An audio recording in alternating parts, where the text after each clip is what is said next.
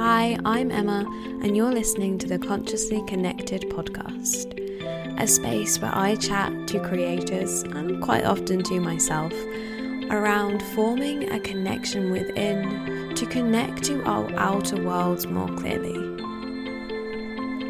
I myself am a yoga teacher, an Ayurvedic practitioner, and a womb science facilitator. Combine this with five years in marketing, and you have me trying to draw both of my worlds together to help creators create consciously. If this is something that you're interested in learning more about, you can find me over at Conscious Creator Co underscore on Instagram. But now, let's get on with the show. Hi, and welcome to another episode of Consciously Connected. In this episode, I really want to round up this year by talking about the importance of celebrating yourself. And I want you just to be aware as soon as I say that if resistance comes up for you, because I find celebrating myself so uncomfortable. And I know that many, many of us do. Um, this is something that I've been working through in counseling and my business coaching of being able to sit and say, you know what, you've done good here. And not instantly jump to, okay, what can we do next? Or how can we do it better? And this really, really isn't easy. And I was just thinking about this, and I think it's been even harder this year in particular because it's just been a really, really tough year. And I don't know about you, but I seem to have just been through a lot in terms of healing and growing and unlearning and relearning and going through all of the processes, at times feeling more connected to myself than ever before, and at others feeling like, who am I? What am I doing with my life? I don't know.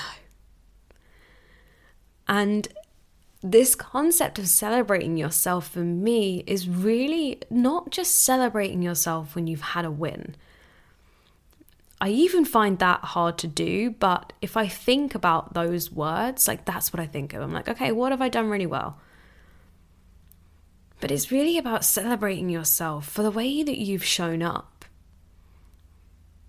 like even now I can sit here and think, well, actually, the times that I showed up best for myself were the times when, probably to the outside world, I wasn't achieving, quote unquote, anything. I was in the depths of struggle, in pain, working through some really hard shit. And it was in those moments, the way I showed up for myself, which sometimes was just taking a shower is probably the biggest things. But they're the things that we think to celebrate the least. And we quite often come to an end of a year and think about our accomplishments. Like, this is a word I see used a lot this time. What have I accomplished this year? Where have I succeeded? What was I successful in? What are my big wins of the year? And the things that typically come to mind to hear are like financial gain, any impressive work achievements, athletic achievements, some big decisions that you made, some big actions you took. And I think in a year like this, when, let's be honest, so much of our freedom has been taken away, and we haven't maybe done half the things that we would have done had we been quote unquote normal. Who knows what that is anymore?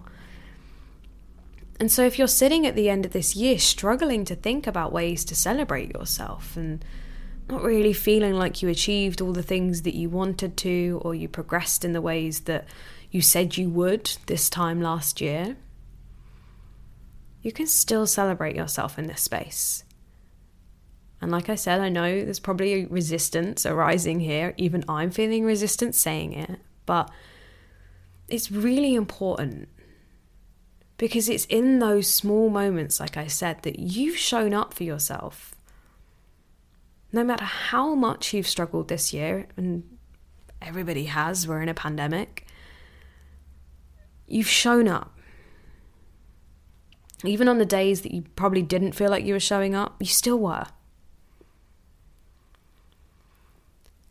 And as you're coming to the, your end of year reflections and you're really thinking, you know, what has this year been for me? I want this episode to be a reminder that when it comes to celebrating yourself, there are a million reasons that you should be doing so. It doesn't matter if you aren't where you thought you were supposed to be at this time. And in my free masterclass on the 6th of January, we're going to be starting at this place. And so the masterclass is around creating aligned action for 2022, but we're going to begin right where we are, finding gratitude for ourselves, for the way we handle 2021, for all of the things that we brought into fruition, even if that's not big, noticeable external things. Perhaps it's a greater awareness of yourself. Maybe it's knowledge that you can get through hard times. Perhaps it's the clarity you feel on where you don't want to be anymore. These are all things to celebrate. And this is where we'll start. And then we'll see how we can alchemize all that we've experienced the good, the bad, the ugly, everything in between to step into next year an evolved person the actions that we can take based on everything that we've experienced this year to create a 2022 that looks closer to the reality that we want. And if you're yet to sign up, you can do so in the link below. If you're listening to this outside of January, the masterclass is available for you at all times. It will always be free. You can still access it. And so, if you want to be in a supportive space to celebrate yourself, please join the masterclass. And I would love for you to drop me a message to share with me one thing you are celebrating yourself for. Thank you so much for listening to this episode. I can't wait to hear from you. Thank you so much for listening to this podcast. If you would like to come and connect with some fellow conscious creators, you can find me at Conscious Creator Co underscore. And if you would like to work with me on a one to one or a group capacity to help you find that conscious creation that I know is sitting within you, then you can book a free 15 minute call with me in the link in the show notes. I hope you have a consciously connected day.